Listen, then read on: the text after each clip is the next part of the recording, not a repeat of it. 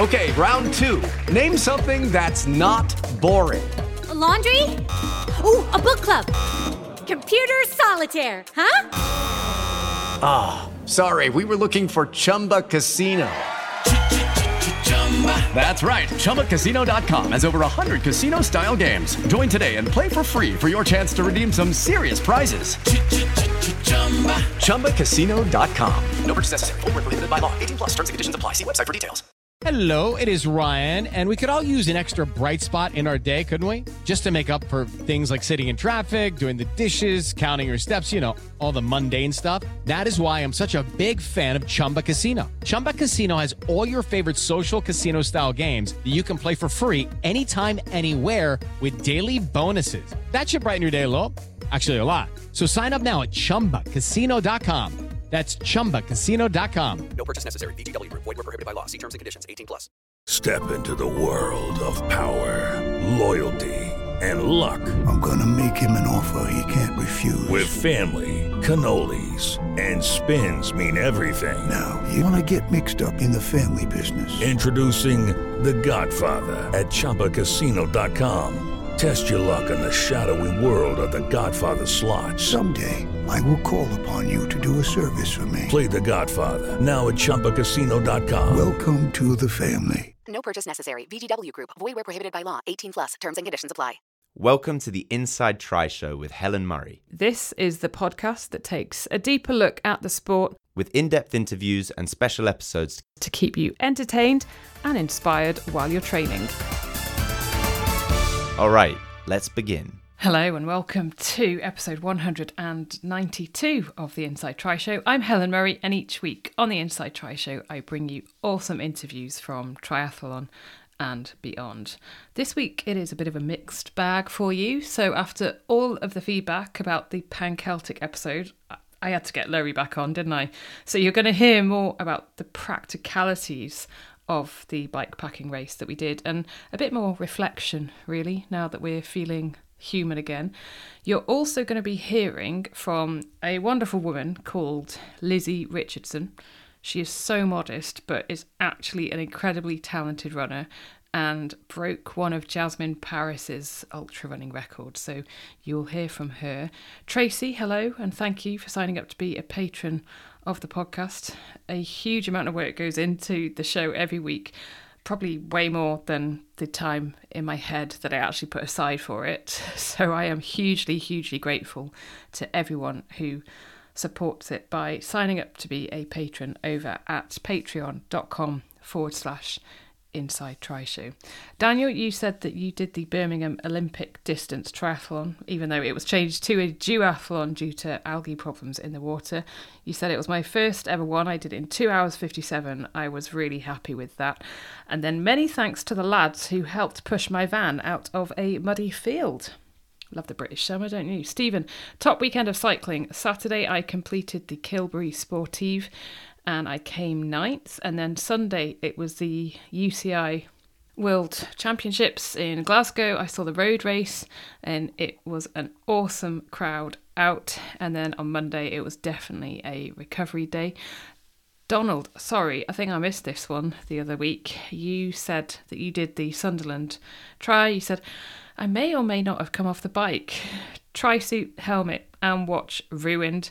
I am trying not to think about the scratches to the bike. I managed to finish, couldn't let my PB swim go to waste, and a big shout out to the medics who patched me up. So, Donald, I hope you are on the mend. And then, Murray, you raced at WTCS Sunderland as well. You said you loved it, and you said I smashed my target time by 10 minutes, which was nice.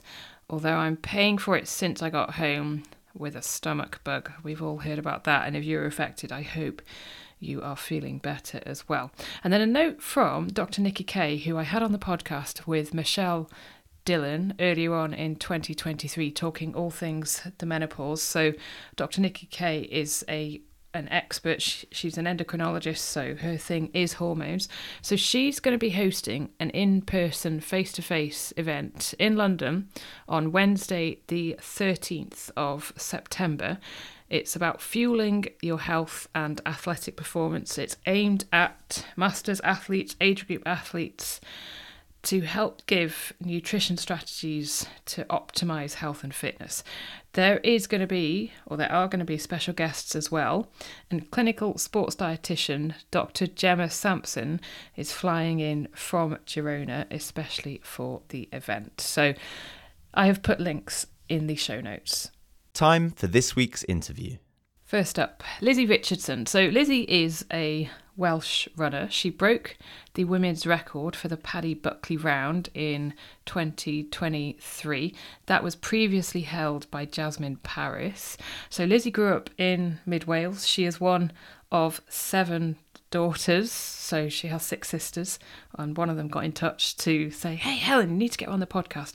But yeah, they all had a very active childhood, and Lizzie would say that at university she focused more on partying rather than running. But in 2018 she supported one of her sisters doing the Bob Graham round, and that planted a seed that she'd like to do a round of her own one day. So this is the story of a very normal woman doing amazing things. Lizzie Richardson, welcome to the Inside Tri Show. Lizzie, how's it going? Good, thank you. Thanks for having me. No, it's cool. Now, Lizzie, it was your sister actually who got in touch saying, you should speak to my sister. Yes, Rebecca's very good at promoting all of us and what we do. So yeah, I was a little bit kind of surprised at first, but yeah, I'm really excited to talk to you actually. And yeah, thanks, Rebecca. I think I'll see what I feel at the end of this. I hope it's all right. Now, you're actually one of how many sisters? So I have 6 sisters. I'm one of 7 girls, no brothers. Yeah. Wow. Yeah. And I guess you don't know any different when you're growing up. But yeah, I mean, what was it like growing up as one of 7 sisters? Chaotic, busy. Really fun, you know, we were each other's best friends. I think the teenage years are quite challenging, but we all pushed each other. Like, we're all super competitive and active, and we lived in the countryside, so all our time was spent outdoors. So definitely we all are very passionate and involved in some sort of sport in some way, and yeah, I think we've all pushed each other as well. A little bit of healthy competition between sisters is a good thing. Who's most competitive? Rebecca. And she'll be the first to admit that, probably followed closely by me, to be honest, but definitely Rebecca. And where do you fall in the 7 in terms of like eldest or youngest or in the middle? So I'm right in the middle, so I have 3 older and 3 younger. So yeah, classic middle child, I think.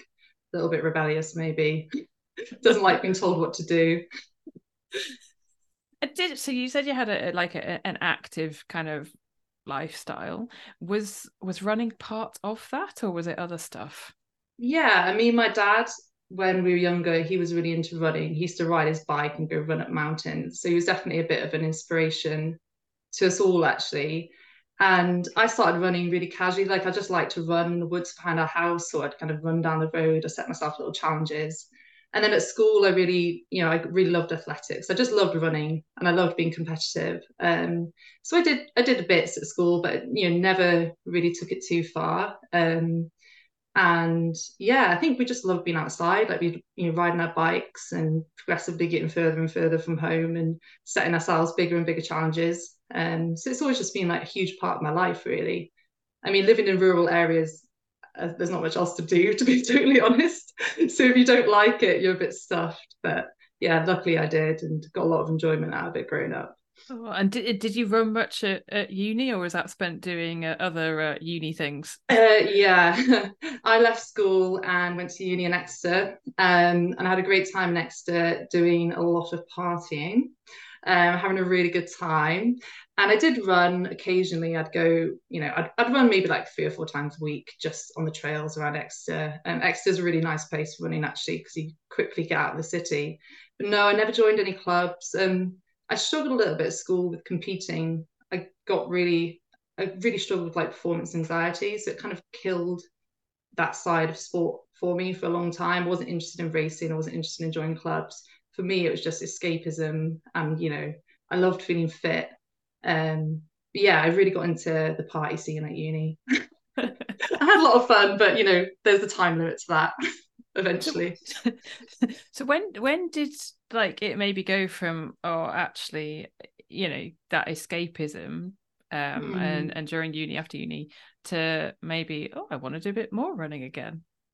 So I actually moved to Berlin for a while after uni, and I went and worked there, had a really good time there, but kind of got into a bit of a low place. I think because I was just, working hard, playing hard, and I ended up moving back home for a while, and I bought a mountain bike, and I started just doing tons and tons of mountain biking, and I started to get quite good at it, and I started to really enjoy it, and I did a few races on the bike, and so kind of it stopped being just the thing I did on the side and actually became this huge part of my identity. I made new friends around it, and climbing as well. And then I think it was 2018, but I'm not entirely sure, my sister Jess, my second elder sister, she did the Bob Graham round, which is the kind of English equivalent of the Paddy Buckley round, and she asked me if I wanted to come up and support her, and I was quite fit from the bike, but I wasn't really doing much running at this point. And I did leg 3 support with her, which I think she started at about 3 a.m. And I was literally sat in her camper van at 2 a.m. reading Born to Run, like, I need to get some tips. I was like panicking, like, I don't know how I'm going to do this. And we set off in the dark, and I think there was about 4 of us.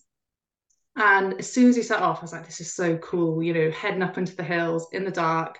And when the sun came up that morning, it was a beautiful morning, and it was such a special moment. I thought, this is so cool. Like, I want to do more of this. And I really struggled on that leg. I had to wait for them out and back, and I had to cut off early. But yeah, it gave me the bug. And so when I moved to North Wales, I just threw myself into the fell running world, really. And the rest is history. And so actually supporting your sister, by the way, did she complete it? She did, yeah. Good. Yeah. That whole story of that round is crazy and deserves a whole podcast in its own right. But she did complete it, despite many disasters along the way. But yeah, it's brilliant. And so at that point, did you even know that there was something called the Paddy Buckley round, or did Google go a bit mad once you had, supported her with Bob Graham? I think I wasn't really aware of it. I mean, I might have heard of it, but I definitely wasn't aware of it. And Jess, actually, she's done all 3 of the classic rounds. So she did the Bob, she did the Paddy and the Ramsey. I've supported her on each of those. Each of them has been incredible, challenging, insane experience. We've had so much fun and some real low moments as well. But it's been so memorable. So each time that I kind of helped her with any one of those, the kind of the cogs were turning in my head, like, oh yeah, I really want to do this. And actually, I think it was, 2019, I ended up signing up on a whim. My friend talked me into signing up to this 75-mile ultra around Penllyn, which is the arm that sticks out of Wales. It's like a trail ultra. And I signed up to do that. Didn't do any training because I was off climbing all winter in Spain. Came back, did a little bit of running, and went and did it. And, I just set off at a pace that I thought, this is sustainable, and I ended up winning the women's race, coming second overall. So I was completely shocked, but that after I did that, I thought, actually, maybe doing the Paddy isn't such a pipe dream after all. Maybe I could do it. Don't recommend doing a 75-mile ultra on no training, because you might be able to finish it, but you won't walk for about 3 months after. And did you also have a hangover doing it? Oh, have you heard about that? I've only just been told that you might have done it on with a hangover as well. Yeah, it's really. So yeah, I had no preparation beforehand, and the night before I stayed on someone's boat in the harbour in Pwllheli, and we drank quite a bit of rum. And so I woke up the morning of late, had to run to the start, didn't have time to go to the toilet, which is quite a problem later on in the race. Didn't have time for breakfast, and literally got to the start line, and it's pretty much got to the start line, and we were off. I spent the first kind of 20 miles sort of sweating profusely, alcohol sweats leaving my system. Maybe it had some sort of anesthetic effect, I don't know, but yeah, obviously worked for me. Well, maybe surely also that kind of shows just how how brilliant you are as a runner. Thanks. Well, maybe just slightly mad, but I think a whole childhood and life, we've always gone off and just done not silly things, but set ourselves these sort of I don't know, challenges. And yeah, I'm used to being out for long days on my feet. So I think I've got that kind of endurance built into me maybe, and maybe we've have got a bit of a natural ability when it comes to the running as well.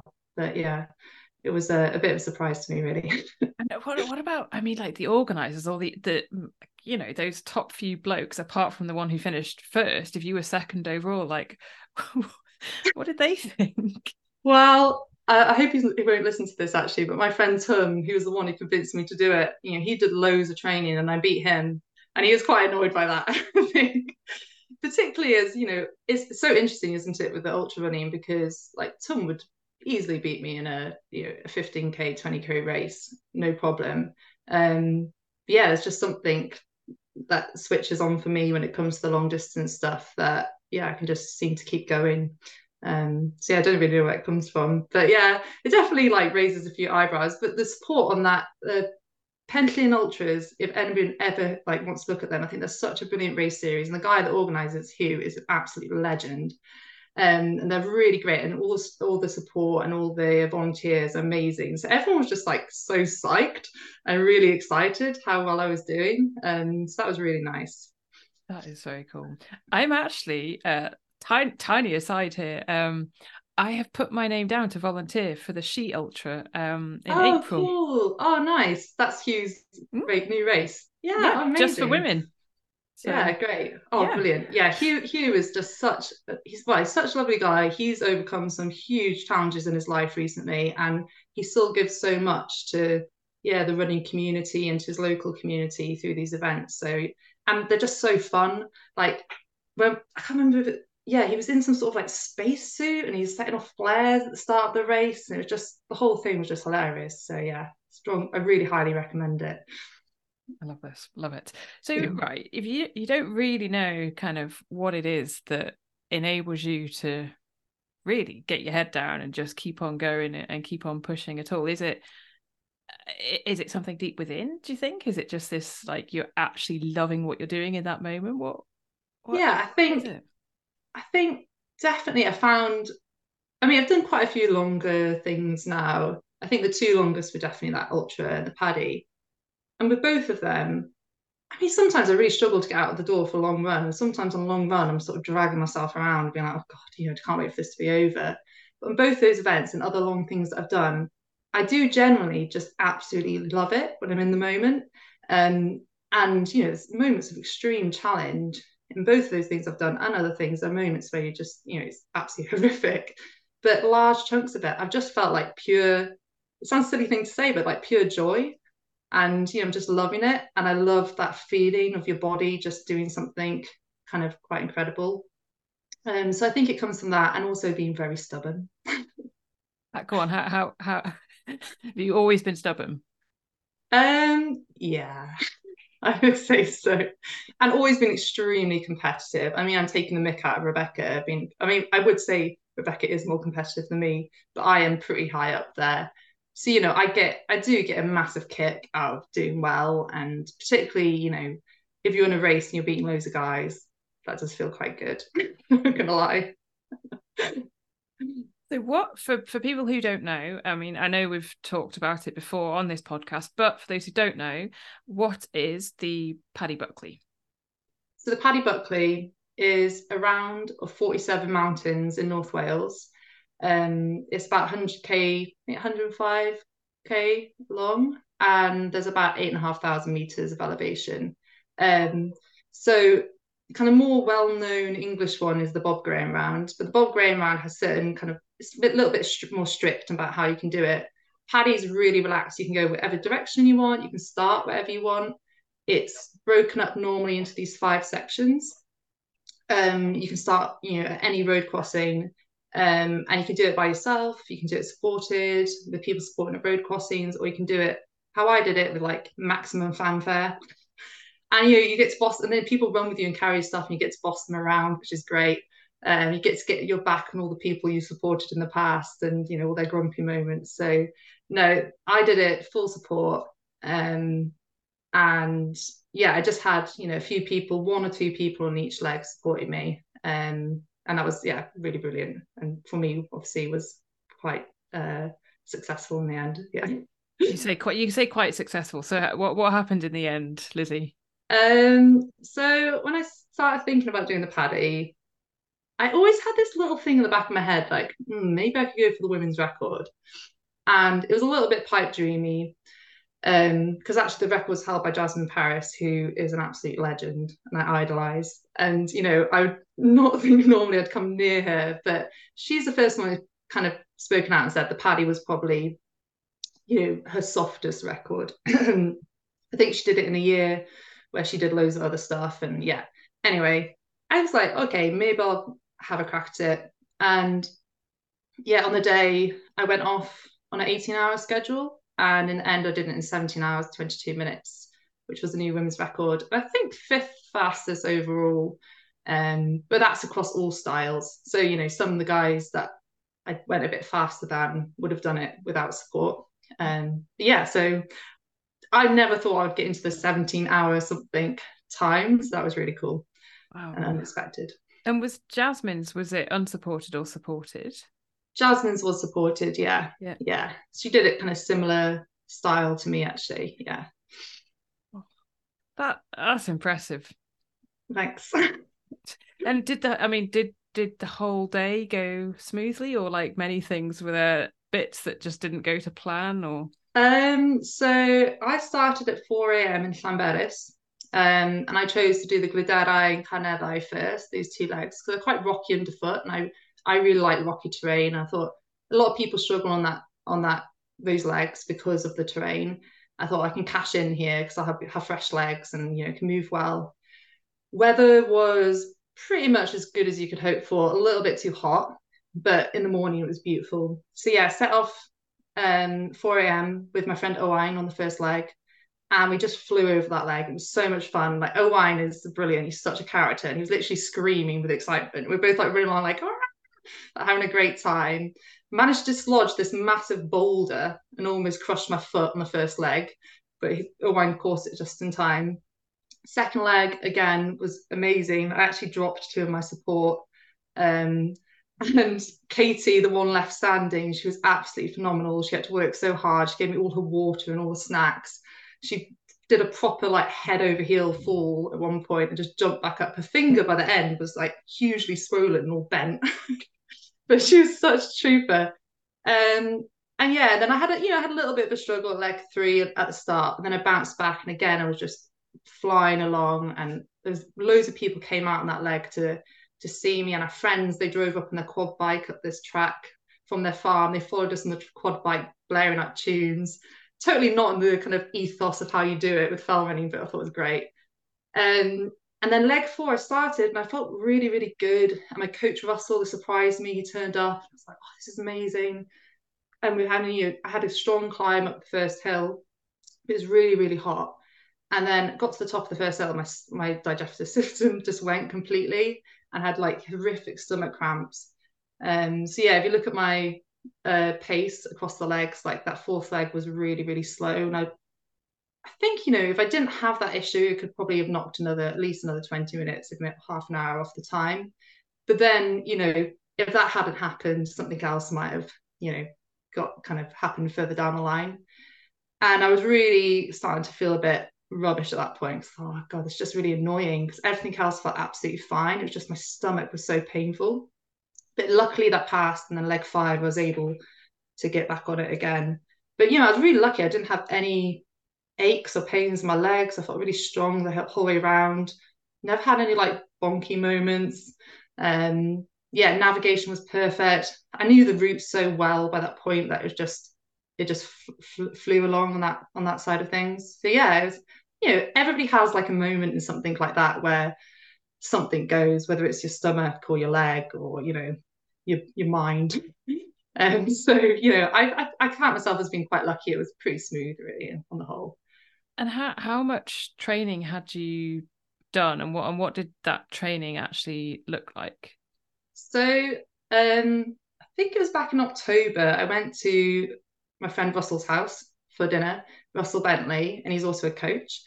And I mentioned to him, you know, oh, I'm thinking about doing the Paddy, and would you potentially coach me for it? And he was like, yeah, absolutely, this is so exciting. Him and his wife Nina were like, ah, this is amazing, like, we've got to do this. So Russell, I can't thank Russell enough, actually. He puts so much work into helping me. I mean, I know he does it for all of the athletes that he coaches. And he took an approach, I think if I was instinctively doing it myself, I would just think, oh, huge volume, huge mileage, get out in the hills all the time. That's not what we did at all. I mean, maximum, my mileage was about 80 to 100k a week. And that was only, you know, the last kind of few weeks before I tapered. We did loads of speed work. I went to the track once a week, or if I couldn't get to the track, I'd go around the football field by my house. Russell's trotted out this 800-metre rep around the field, and quite often, I think Russell had this uncanny ability of knowing when I'd be thinking, like, I might just half-ass my session tomorrow, because he'd text me, but I can meet you at the football field at 8 a.m, and he'd stand there with a stopwatch, and, you know, so he was great. You know, it was a glutton for punishment, but he helped me with the kind of practicalities of building the training schedule, but he also helped me so much with, like, attitude towards training. And I think what I said before about how I struggled with, like, the mental side of things before, and the anxiety around performance, he really helped me with that. And he actually taught me that you can get so much enjoyment out of having structure in your training. Whereas before, I always thought, I don't want to do that because I think it's going to suck away the kind of joy that I have in just escapism of running. He actually taught me, you know, you can have both, and actually it can make it even better. So yeah, you know, still now I love going to the track. At first I was like, I'm not a track runner, no way, this is going to be rubbish. And Russell runs his track session on a Tuesday. You know, it's an hour drive from where we both live, and he does it, and he's set up this amazing community where all these different runners come, and it's like a safe space to be all nerdy with each other, and also, you know, do a track session together, which by yourself can be a pretty miserable thing. Yeah. So yeah, he's done loads for me and loads for runners in North Wales. And he helped me loads. He helped me with recce's because he's done the round quite a few times himself and has had his own successes with it. So yeah, I know a few people have said, like, oh, we're really surprised how little volume you did. You know, I didn't do many long runs. Most of my long runs were about 3 hours, 4 hours max. But I did, in the weeks before the Paddy, in March, I fell during a race and got a bad back, and that kind of got progressively worse and worse. And then about 3 weeks before I was meant to originally be doing Paddy, I tripped on a run and my back just went into complete spasm. And I thought I had to hobble off the hill and get picked up and, like, lie sideways in a car, being driven home. God. And yeah, and I sat on the sofa, like, dosing up on codeine, and text Russell saying, you know, this is what happened. He immediately called me. I was like, this is probably not going to happen now. And actually he said to me, just remember, don't mix codeine and alcohol. And I was like, I'm already 2 gin and tonics in, Russell. I was so miserable. I thought, this is it, it's all over. But miraculously, I went to see this osteopath, and miraculously, like, from being that point where I literally couldn't walk, we went to doing the Paddy a month later. We just pushed it back a week. So yeah, it was all quite chaotic in the build-up, but apart from that, you know, my training was pretty consistent, and yeah, so yeah, obviously worked. Yeah, totally. And did you feel, you know, the I guess it'd be like the night before or 3 a.m. before you started, like, how did you feel that morning of starting? The night before, I was in bed, and I said to my husband Tom, I was like, I'm not doing it. I can't do it. Because I just suddenly felt this pressure, because I didn't tell anybody that I was going for the record, apart from a really small group of the people who were going to be supporting me. And the only reason I told them is because I had to tell them the splits. You know, they needed to have a rough time when I'd be arriving at places. And I just suddenly felt this, like, huge pressure of, like, oh, I don't want to let people down. But yeah, I kind of calmed myself down. And that morning I got up at 2 a.m. I actually slept really well, which is surprising. And I got dressed. I remember folding up my pajamas, putting them in bed, and be like, oh my God, I can't wait to put my pajamas back on. That's all I could think about. And then we drove to Llanberis, which is about a 50-minute drive. And I just felt really, really good. I was really excited, felt really calm. Yeah, we got to the car park in Llanberis, met Owain there. And then I went to go and have, like, a last-minute wee in the bushes on the side of the car park. And then some tourists rock up and, like, what's the way, how do we get to the Llanberis path up Snowdon? It's like 4 a.m. So anyway, there, it's like a surreal moment. I'm there explaining to these tourists how to get to Llanberis path. I looked at my clock, I was, oh, I need to go. So that was it. We set off. And the first leg, I mean, I had such a good time, but I had this like huge adrenaline. You know, we set off running, like my heart was pounding, my mouth felt really dry. I was a bit all over the place, you know, just, I felt like a bit Bambi on ice. But yeah, after that, I was really excited. And after that, I just felt no more nerves about it, really. I just enjoyed myself. And how did you feel once you, you know, made those last few steps and the kind of the clock stopped and you knew then, I did it? Yeah. I actually, so the last leg, we went up Snowdon and then across the Morelia Ridge. And because I had the stomach issues and the leg before and I lost loads of time, I lost all confidence on what pace I was doing it. And I didn't have any splits for the legs, really. I had just like rough time estimates based on recce's, which if I did it again, definitely having splits is a good idea, because then you actually know, okay, I'm actually going at all right pace. But I really didn't think I was going to get the record at all. I was having these internal battles with myself, like stop thinking about it. And then I'd be doing like sums in my head, if I do this time and I take this time off and blah, blah, blah. So actually the moment where I had that kind of joy surge was getting to the top of the last summit, Morelia. And I thought, right, as long as I don't break my leg on the way down, I got this. And then coming down Llanberis, Russell was with me and my husband Tom and a friend called Ned, and we were like running down just like shouting and just being really excited. And Russell said something like, as we're coming around the last corner before you got the last stretch in, Russell said something like, let's make this record hard to beat. And I actually out loud was like, what? No, because I can't go any faster. But then we turned the corner and loads of people had come out to see us come in. And then I just had this huge surge. And in my head, I did this insane sprint to the finish. But someone filmed it. And it's like, it's a kind of pacey jog. But I was like charging in, you know, really victorious in my mind. I look back and it looks a bit pathetic. But yeah, I did feel really, really, I don't know, I just felt really happy in that moment.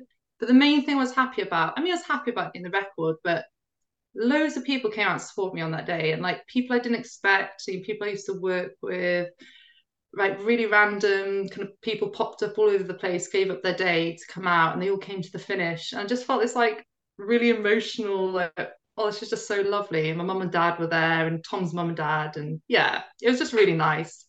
And then we all got absolutely attacked by midges, so we had to leave really quickly. It was really anticlimactic. Did you get back in your PJs? Yeah, so that was the thing. I forgot to say, like, end of leg 5, as I was going on Morelia Ridge, I was like, my pyjamas. I remembered my pyjamas. I was like, oh, not long to go. So yeah, I came home. I felt really good when I finished. And then somewhere on the drive home, it hit me. You know, it just feels awful. But then I got home. Tom made me cheese and toast. I had a shower, sat on the floor of the shower, obviously. Got on my PJs and then sat there eating cheese and toast. Like, I had a cup of tea. That's all you need. It's like the simple things, right? Yeah, definitely. Oh, and then Lizzie, when did you find out some pretty big news?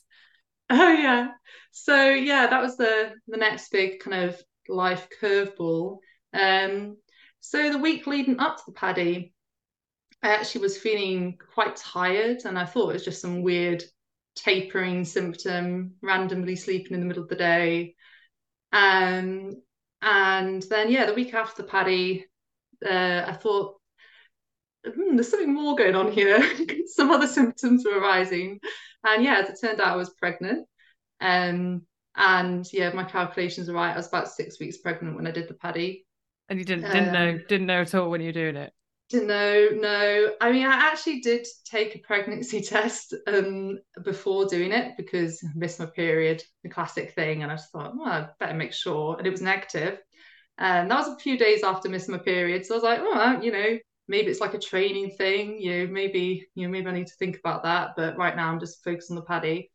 But yeah, so it's been a bit of a whirlwind, because I felt pretty good for the first 2 weeks after the Paddy, and then I got really hit hard by first trimester kind of nausea and exhaustion, and yes, it's just a little bit overwhelming, to be honest. And as I said before, I've started a new job as well, so that was another challenge to navigate. And yeah, it's been a bit of a whirlwind. And have you been able to do any running or anything like that so far? Well, the week after the Paddy, literally a week after, we flew to California for a family wedding. We've got family live out there. And I did a fair bit of running in California. And I've done bits and bobs since getting back, but to be honest, I've just felt so exhausted a lot of the time. And I'm a big believer actually in just listening to your body. And I think my body was just telling me, nope, enough is enough. Like, you're pregnant. You just did this really stupid thing. We want you to stop for a while. And I'm just now starting to feel, you know, back, like getting back on it. Every time, you know, I'm just feeling a bit better. I get hit by some other weird pregnancy symptom, but I'm really, you know, Russell's still giving me a training plan, which, bless him, I've completely ignored in the past month. But I'm going to, you know, I still want to get down to the track. I've been down to the track since getting back, you know, so I'm just kind of taking things a little bit easier, but I'm going to do the original mountain marathon in October. So I'll be about 6 months pregnant then. So I'm hoping I can still go do that and waddle around. I'm doing it with my father-in-law, who's 64. So hopefully we'll kind of even out. I managed to drop him on the paddy, which was really satisfying. He's really, really fit. And so I'm sure he's like waiting to get his own back. He's going to drop me on the on. But he has to stay with me in the on, so you can't really do that. But and did having done what you've done with the paddy and having, you know, supported your sister on the other round, supported Jess, has it planted even more of a seed that you'd like to do more stuff when the time is right, obviously? Yeah, definitely. I mean, I would really love to do the Ramsey round. I've done the Trantas round, which is essentially the 2/3 of the Ramsey round. I'd love to go do the whole thing. I don't feel a massive desire to do the Bob at the moment because I don't really have that real connection to it. But I lived in Fort William for a while. I was there during the first lockdown, so around the hills around Fort William a lot. So I know them really well. And I'd really like to do some sky running next year. I'd like to do some more races.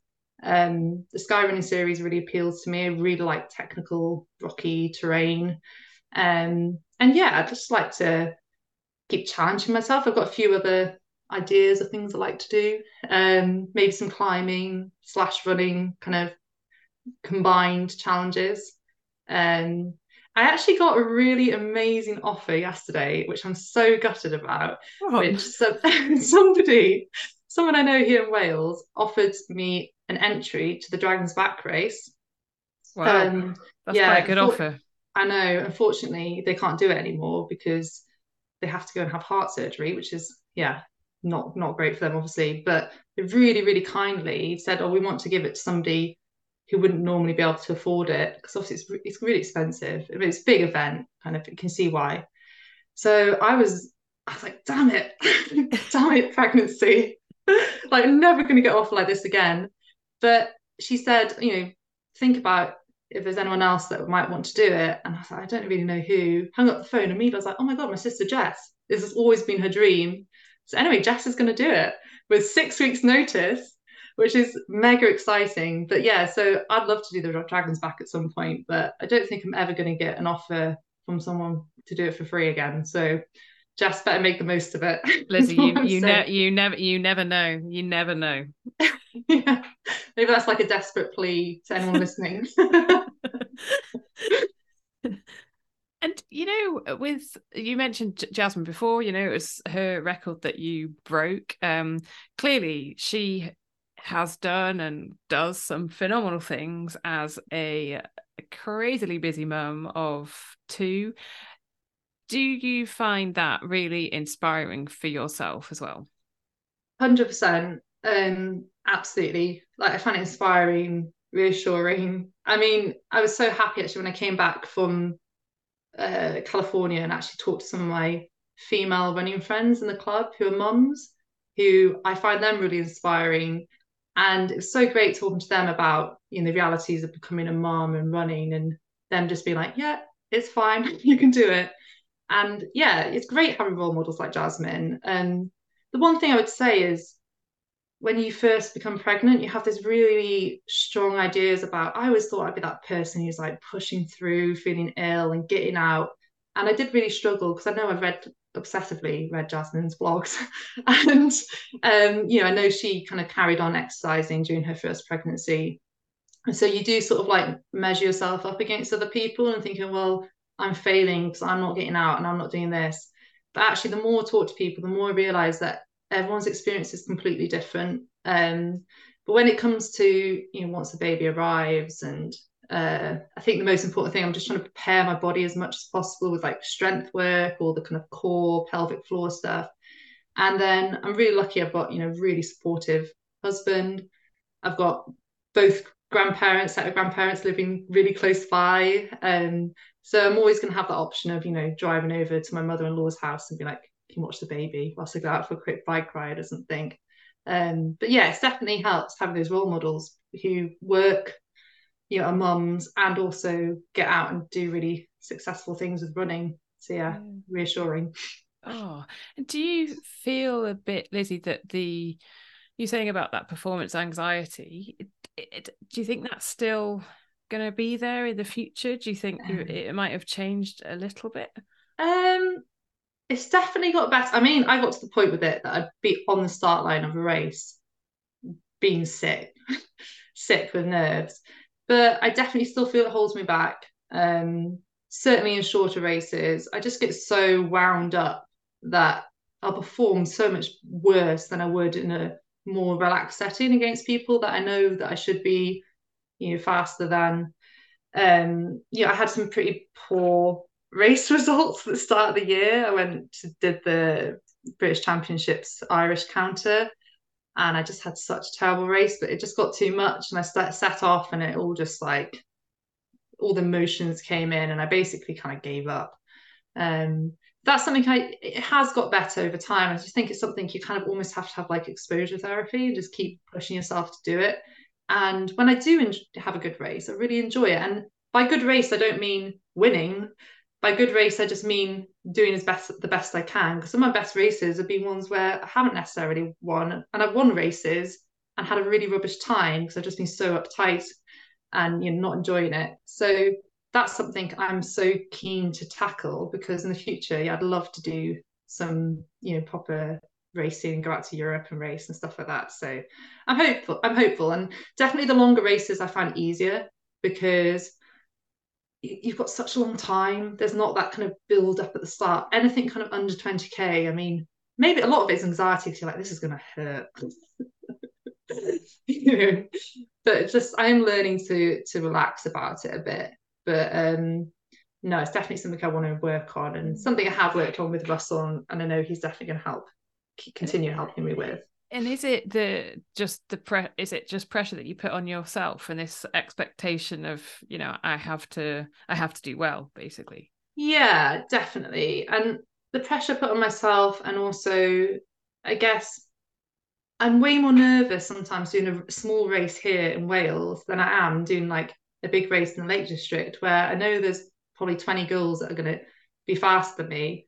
Whereas here in Wales, you sometimes turn to race and everyone's going, oh, you're going to win. Oh, and I just find that pressure.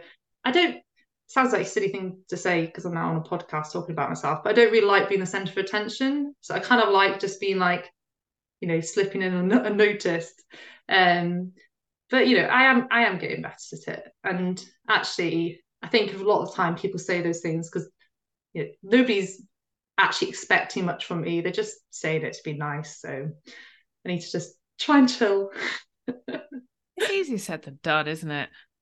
Yeah, it is. And, you know, and I find I'm quite like a, you know, a private person, but I quite like, you know, after the Paddy, loads of people ask me, what are you doing next? What are you doing next? And it kind of almost made me, maybe it's that stubbornness again, like, well, maybe I'll do nothing.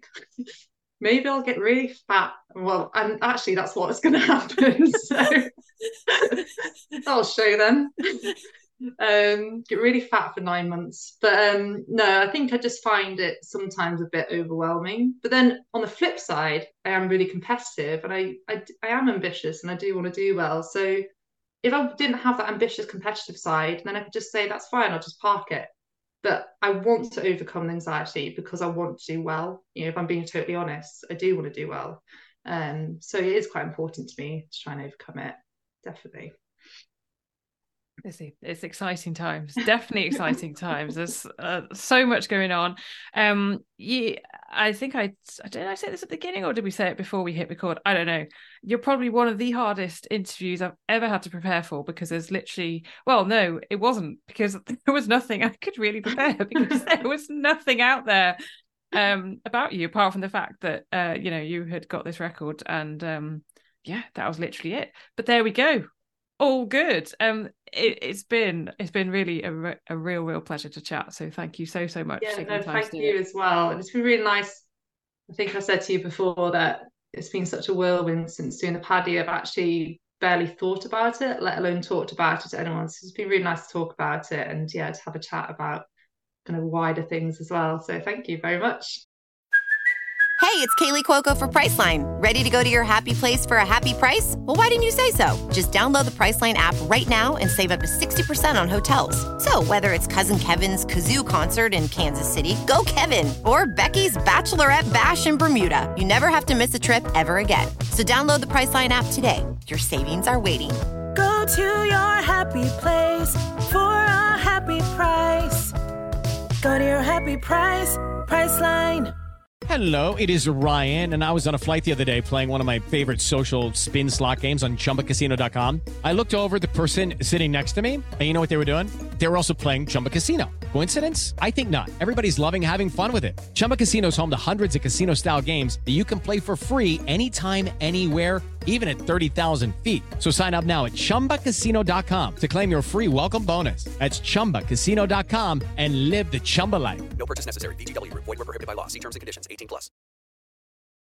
That is Lizzie Richardson, and from one Welsh woman to another, back by popular demand, Lowri and I finally managed to catch up recently to reflect a little bit more on the Pan Celtic race in a more sort of with it state. So we answered as well some questions that I had had more about the practical side of things. So there is less food chat in here, more other chat, starting with generally how we're doing, how we're feeling. I've caught up on sleep. I've never slept so much. Seriously? Literally. Yeah. Honestly, that first week after Pan Celtic, I was literally having 40 winks every 2-3 hours. I drove to Carmarthen and I had to stop, pull over in one of the services to buy the most expensive coffee on the face of the planet. And also I had to have a 20-minute snooze in the car. It's like 30 miles down the road. It was insane. Wow, I just remember that the Monday, the Tuesday, it just felt like I was a zombie. I was so tired. Yeah. So tired. But Lowri, for you, right? You are a multiple Ironman finisher, a Kona qualifier. How did Pan Celtic compare to something like an Ironman?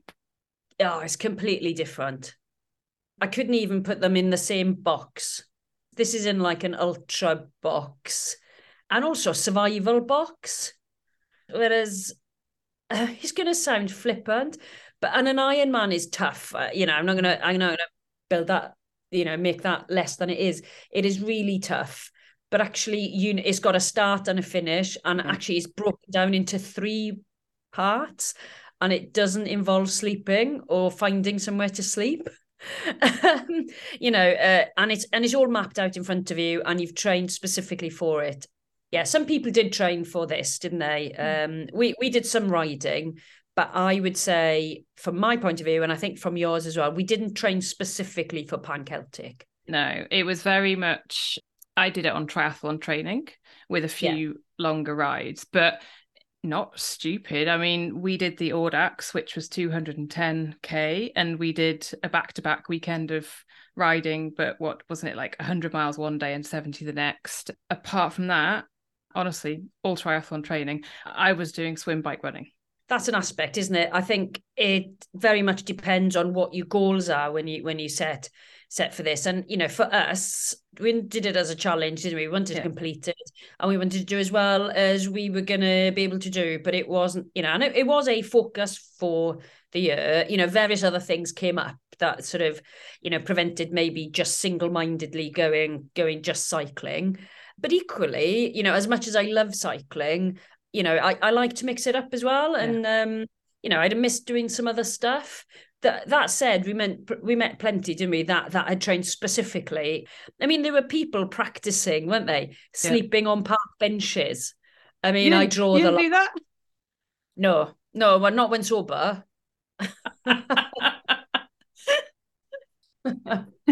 For me, what appealed about it, like, why did I want to sign up? I think it was a couple of things. I really like the idea of doing something as a female pair. That definitely, after the Lowri Morgan and Mimi Anderson interview, I was like, that's cool. I liked the challenge element of it, for sure. And for me, it was the fact that this thing was going to go into Brittany. And I have never cycled around Brittany, but I have spent a few weeks, a couple of summers as a student in Brittany. So the fact that this race, event, whatever you want to call it, was going to be going there and finishes in North Wales, I was like, yeah, sign me up right now. Yeah, I'd say I was slightly different. I mean, I listened to that podcast and I was really enthused. I could visualize the west coast of Ireland and I just thought, imagine cycling up that. And then I thought, well, you know, it'll be the same somewhere in a Celtic region. So that would be immense. Of course, then it was Brittany, and I was like, well, that'd be superb, wouldn't it? You know, I mean, I haven't ever done anything like this. It's really exciting, you know, and like you say, the challenge. And then, yeah, by talking to you, you know, would I have done it on my own? Maybe. But I think it's just that extra impetus of, oh, go on then. Well, why not? And that's the thing, isn't it? There is absolutely nothing in this world that you cannot do if you don't if you put your mind to it, you can do most of anything. And that's the thing, isn't it? And it's not so much about, oh, I'm doing it to prove X, Y, and Z. Yeah, just by doing it, you show that you can. And yeah, that's how I see it. And, you know, if that inspires people, great. But if it doesn't inspire any people, I don't really mind because I'm doing it for me. Yeah. It was great. Some people who listened to the original one have said, you know, oh, I fancy giving that a crack. Other people have said, I definitely would not want to do that. But huge respect to the two of you for kind of riding the highs and lows and what you did and everything like that. If you were to do something similar again, having done it as a pair, would you do it as a pair or solo in future? I'd have no qualms in doing it as a pair. I'd have absolutely no qualms in doing it as a pair again. I think having done one as a pair, I'd also have no qualms now in doing one of my own. And I don't think I was afraid to do it on my own. But having done it as a pair, it cemented that actually I can do it. And maybe there was a doubt whether I could do it on my own, but I didn't have to explore that because we were doing it as a pair. So I don't know. I mean, if you turned around and said, "Oh, I don't fancy it," and it was a route that I really wanted to do, I'd go and do it on my own. If you turned around and said, "I'd really love to do it," then I would do it. Yeah, I think it was, we worked really well as a pair. I loved it as the experience. I said at the time, there are other people who I could have done that with, but I'm really glad I did it with you, and it was a laugh and all that. And I would completely agree that, well, I did have that fear of I would have been too scared to do that on my own, but would I now do it on my own? I don't know. I actually enjoyed the company, but I would feel like I could do it on my own and I would survive and it would be absolutely fine. And I would probably enjoy it, but it was interesting when people who were solo would come and ride up to us, or we would pass some people doing it solo. And some seemed grateful of having a chat and a bit of company for a couple of hours, didn't they? Yeah, and I think you're right. I think it's a different type of enjoyment, maybe. I mean, you'd have to like your own company. Yeah, it's funny, isn't it? Because I do a lot of my cycle training on my own. Same. So I'm quite used to being on my own for long rides. That doesn't faze me. But you know, and actually, weirdly, you know, I do cycle with others, but I haven't cycled as much with others for a long time since I cycle toured. It's a different type of enjoyment, I think, because you get to share stuff. And I think that's really lovely as a part of travel. Whereas, yeah, if you're on your own and see a beautiful sunset, you still see the sunset, But there's something magic about, you know, having your mate or your mate saying, oh, look over there. And you suddenly look to your right. And although it's a beautiful sunset, you miss the hedgehog crossing the road. Someone did say they couldn't believe Felicity. It was Felicity said she couldn't believe I had never seen a hedgehog. And what I should say is I've seen a lot of dead hedgehogs. I had never seen a hedgehog just like crossing the road. Felicity and I are on the same page here. They're the many firsts on the Pan Celtic. Seeing a hedgehog cross the road, I mean, it's like some joke, isn't it? But that wasn't on you know, imagine that's a bonus to your wish list. Hey, life goals. I've seen a hedgehog walking across the road and it was alive. The other thing, life goals, which has caused a lot of chat, was the pizza vending machine. We need to firm this one up. Was it the best pizza you've actually ever had? I don't think it was the best pizza I've ever had, but it was very close to it. Yeah. And okay. I mean, the best pizza I ever had was in a mountain village in Italy, but that's, you can't compare that. You can't, you know, it's not the same thing, is it? What, a car park in France? But if you were asking me to compare that to eating in any well-known pizza establishment in the UK, including artisanal pizzas in the UK, then yes. That's good. I like that. Yeah.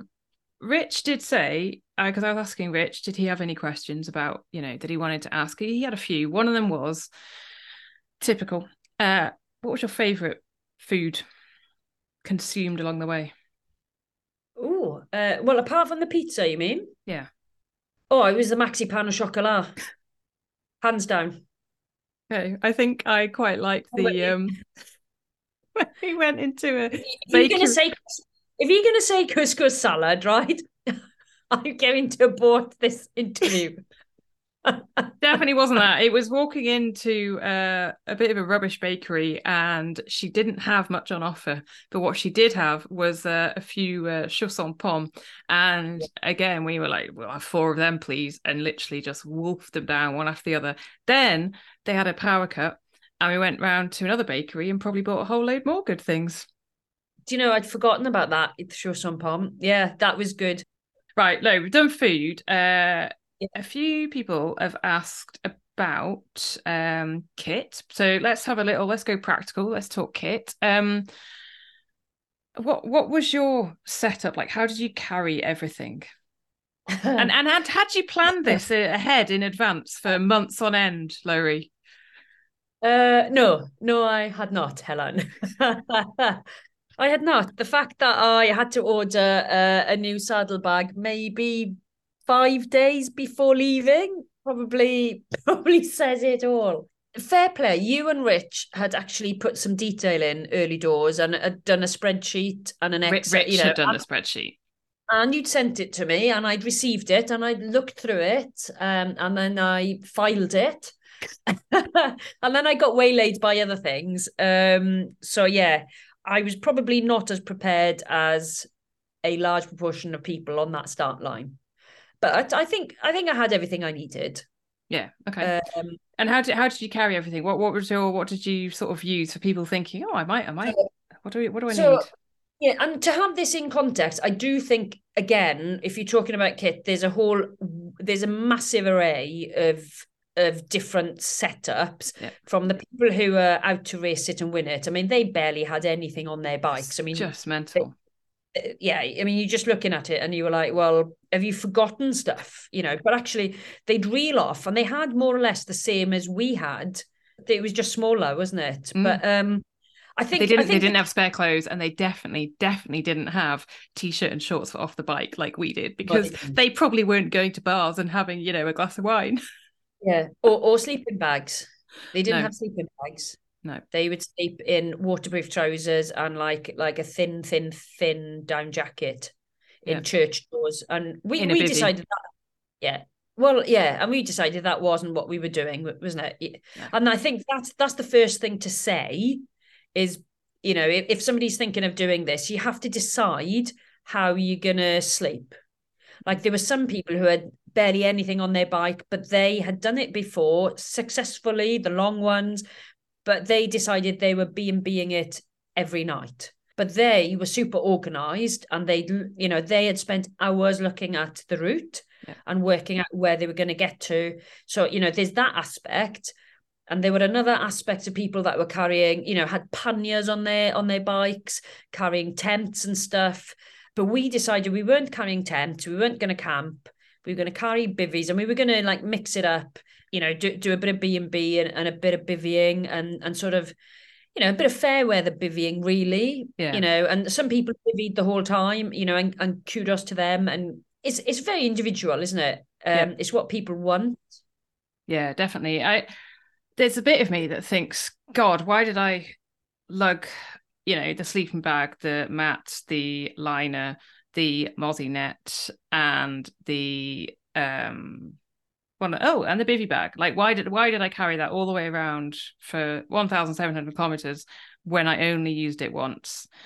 But yes, there's a big bit of me that thinks that.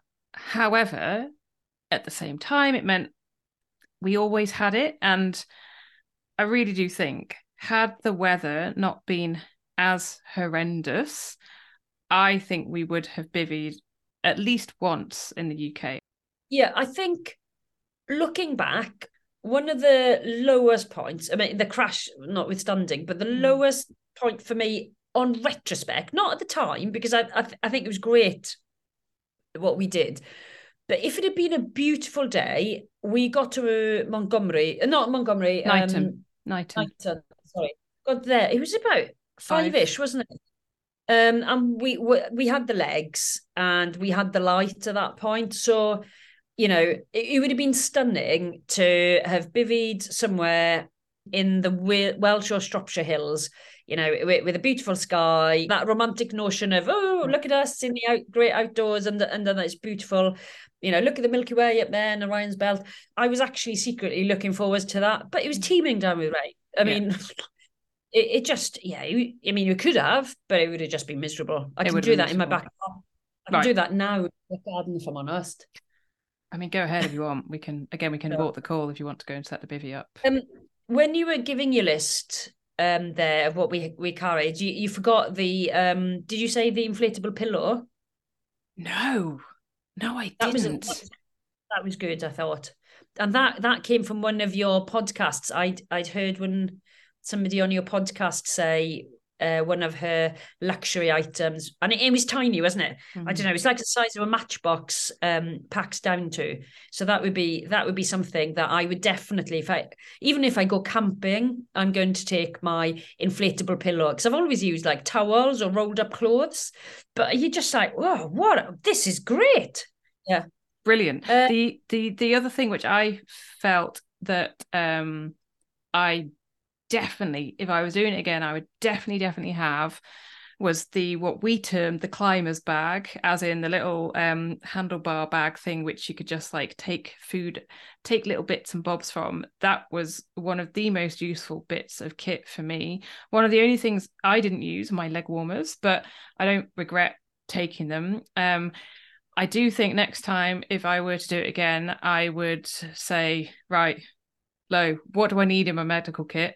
And it would be ibuprofen, nappy cream, which was like weird yellow stuff, wasn't it?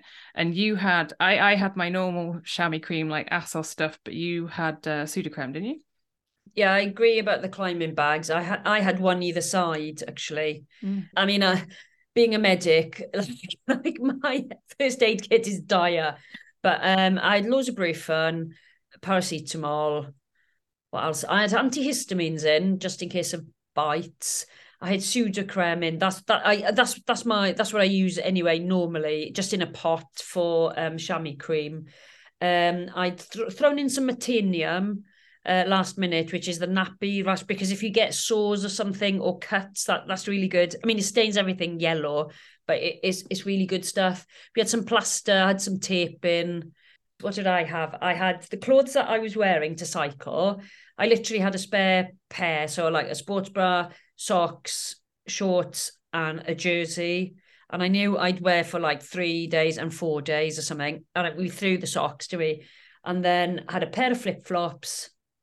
And then shorts, and a t-shirt to put on, like for sleeping or that type of thing. Like you say, others didn't. A waterproof coat.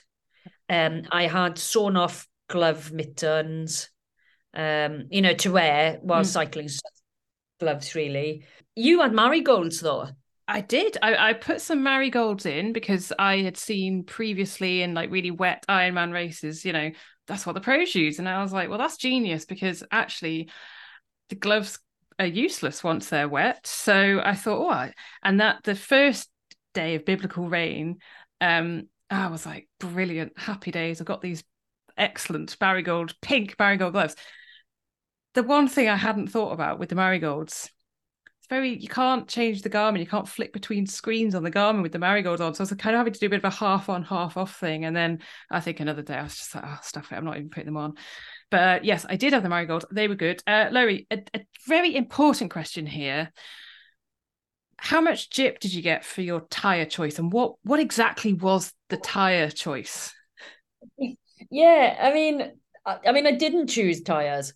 I basically like took my old roadie. Yeah, I wanted to take a more basic bike, so it would be easily fixed if needs be. It's just manual gears, and that's fine. And I've done Land's End, John O'Groats on it. I love the bike to bits. But it seems it's got 23-inch, I think. I don't know. Tyres, as was pointed out to me by 15 people, like as we were signing up, going, are you really going to ride on those? I was like, well, yes, they're attached to my bike. Are you going to go off-road? Well, good luck with all your like your punctures. I was like, all right. And Helen, tell me, how many punctures did you or I get? Zero. Absolutely zero. We were very proud of that because we did not have a gravel setup. We had thin road tyres. You had thinner than me, but neither of us got a puncture. I guess that's the one thing actually I would take. I would look at next time. I took 3 spare inner tubes. I think I probably next time would only take 2. But what I didn't take were tyre sleeves, and I did think about them and then decided against. And remember, I did get a bit of a hole in one of my tyres. That I was a bit nervous of in the gravel, but actually, I was like, well, we'll just wait and see. And actually it was fine. But yeah, I would take tyre sleeves next time. And I would take cleats, a spare pair of cleats. But anyway, that's lesson on that one. Take the cleats for next time. How much planning did we actually do in advance in terms of the route and staying in places? I think I should have been asking that question. You can ask it. Go on then. Yeah, Helen, please tell us, how much planning did you do for this trip? I did it a fair bit. So I booked the trains, didn't I? No, I booked the trains and the boat. But it was a team thing. But I was like, I'm happy to book it. No, i.e. What I mean by that is, you're absolutely right. We played to our strengths, and I stayed right out of it. What did I say? Keep away from the logistics. Quite rightly. No, but I wouldn't have just gone ahead and booked. No, I know. No, that bit would have. No, I know that. But that bit would have been the team sort of approach. I.e., I'm happy to book it, but actually, what do we think as a pair that we can both do? So, for example, the first night we both said, that would be a good idea to have somewhere to stay. And then we had always planned to bivvy that second night, but knowing if the weather's bad, well, then obviously we'll find somewhere, but no, the weather was good. And then we were going to stay in a hotel that third night. It's just it ended up being a different hotel to where we had booked because obviously we had the crash. The boat, we had to pick ahead which boat we were going to get, but it was changeable up to 4 hours before the boat time. So we did end up changing that because of the crash. And we ended up, thank God we did that, getting the cabin. Then we hadn't got anything booked in the UK. We had an idea that we if we were doing fine after the ferry, we would get 130 miles in, and that would take us to Filton. If we were feeling good, we would be able to get to Chepstow, which was 150 miles. And in the end, the aim was 140, but we didn't get there because it was full. So we plumped with 130. I think I'm right saying this. I think that's one of our both regrets is we didn't back ourselves at that second checkpoint when we looked and there was space in the Seven Bridge, wasn't it? We should have just booked it. And I guess that's another lesson, isn't it? Mm. You're like, oh, I don't know, that's quite far. And actually it is far, but we should have backed ourselves a bit more, I think. Yeah, so I think we could have got to Chepstow, no problem. And the one thing that we didn't ever do, and I don't regret doing this because I do think we found that balance, but we didn't ever ride through the night. We didn't need to, I don't think. No, exactly, because I think, we were never going to do it in 5 days. I think we would have done it in 7 had we not had that crash, which then meant we did it in 8. But I think even with... Done it in 7. Yeah. We could well have cycled all night. I think, if we were like, right, we've got to get on the Wednesday night ferry and we are... we've got to do 150 miles, right? Let's get up at 3, let's go, yeah. And we'd have done that. Yeah. But we never had to. No, that's the thing. We didn't ever have to. And I think that's partly because of the way that we approached the whole thing, which was, yes, we're going to have that element of challenge, but actually we want to enjoy it as much as possible. And for us, I think we nailed it, to be honest. And also, let's be honest here, we never set out to race. No. I mean, we hadn't looked at the tracker, had we? No. We hadn't. I never looked at the tracker. I didn't have a clue. But no. I think if we'd have got the Wednesday night ferry and we would have been game on. Well, I think if we decided... Yeah, and somebody'd message to say, do you know what, your first or second pair or whatever, I think we might have made different choices because I think we got caught up in it. But by the time we'd crossed on the Thursday, it was back to enjoyment. There was no pressure, we were happy. Well, we wanted to finish by the Sunday, do we? But I was so desperate to finish on that Sunday. I was like any mention of, well, we might not. I'm like, no, we will. yeah, no, it was all good. I wouldn't want to go back and have that crash again, but it happened, and and thankfully we were both fine, and it adds to it, doesn't it? Definitely. And then final thing in terms of kit and stuff like that, someone asked about how do you charge things. So I had 2 power banks with me, and given how much we stayed in the hotels, I definitely didn't need to take 2 power banks.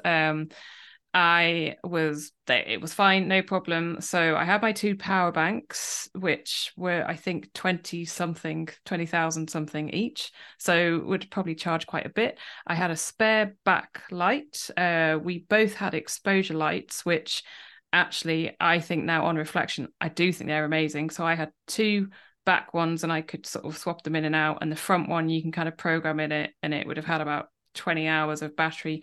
And the one thing which I spent a lot of money on, but I do not regret, and I am glad that we had it, was I bought a Garmin, a solar 1040 thing. And I never normally, if I go riding, cycle touring with Rich is always the one doing the navigation. I tried and I found it quite stressful once.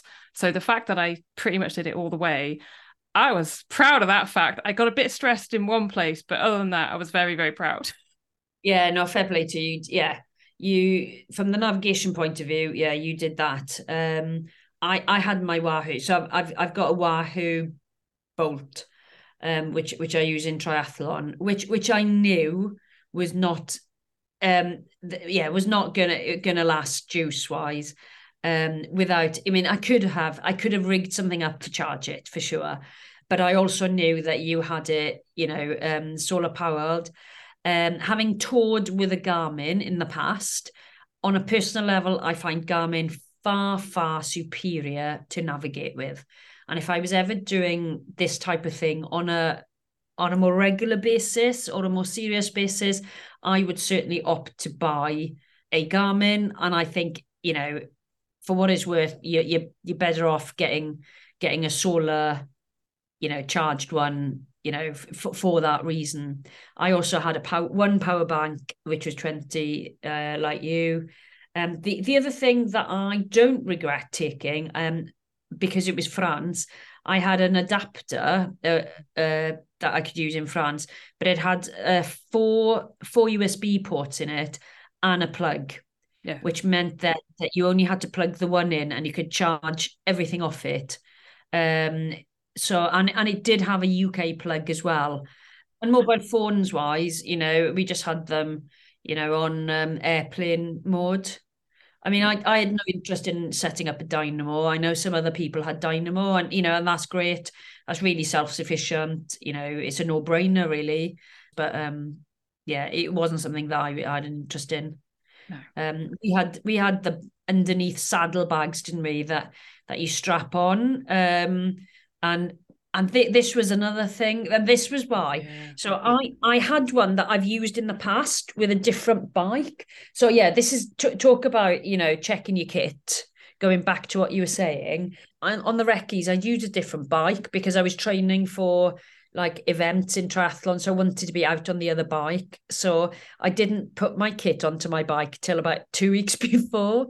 And I went out and the straps, it's a different, slightly different sort of saddle attachment or whatever. And the two sort of Velcro bits around the stem, just don't, the seat post, not the stem, the seat post, just weren't holding properly. So I then ended up ordering another one, which worked fine for me. You had the same as me originally, didn't you? And you did your recce and all of the recce with that bag. That was laden with stuff with no problems, didn't you?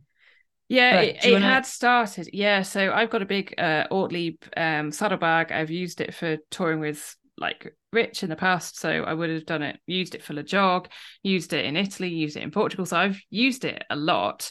And when I realized that the front setup, i.e. carrying my sleeping bag and bivvy in basically off my handlebars, was not going to work because it kept on falling onto the wheel, I was like, right, well, I'm going to try and see if I can get everything in my saddlebag at the back, which was fine. And it wasn't actually as full as I've had it previously. However, I think the Velcro was starting to go. My issue was then that it was coming undone.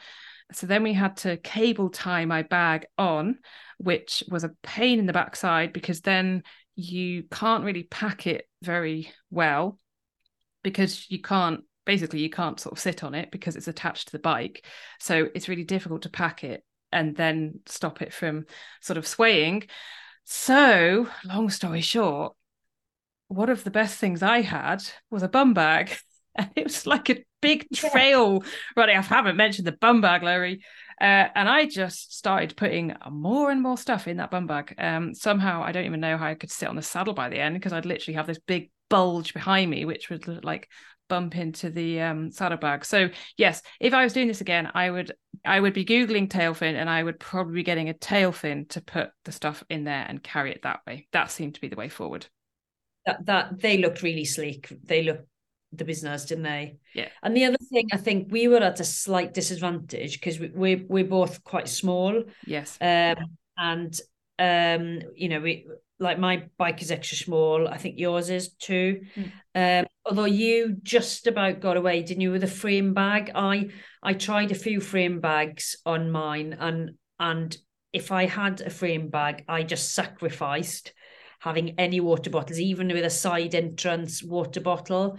So I had a very long top tube bag, and I just about got away with that. But it wasn't, it wasn't as good. Whereas I think if you're a 6 foot bloke or even a 5 foot, 8 foot lady, that, if you've got a medium or a large frame bike, you can get a frame bag, which makes a big difference. Yeah, totally. So I think all in all, there we go. That basically sums up some of the boring parts, which are not as hilarious as all the, hysterics, but it's useful stuff to know. Would I do it again? Yes. Did I hate it? No, not one bit. I absolutely loved it. Has it changed my life? No. Am I grateful to have had the opportunity to go and do it? Yes. Am I grateful to have done it with you? million times. Yeah, loved it. To keep it short, ditto. When's the next one? I think it would just need to be a different challenge now. Yeah. I think. All right, get thinking. Yeah, all right, watch this space. Thanks for listening to the Inside Tri Show. If you want to get in touch or get a little bit more information on anything, then reach out to Helen on Instagram or Twitter at Inside Tri Show. Thanks again to the wonderful patrons who support this podcast and enable me to bring you an episode each week. If you want to join them, it's patreon.com/Inside Tri Show. And if you could spare the equivalent of a cup of coffee and go and sponsor the wonderful girls who are doing the Rock All for Move charity, that would be amazing. Again, there is a link in the show notes and I can't wait to support them next month. I know they are training hard. But that is it again for this week. So thank you so much for listening. Keep me posted with what you're up to. If you have enjoyed this, share it, comment on it. It makes a massive difference. But in the meantime, happy training, happy racing, and we'll speak again next week.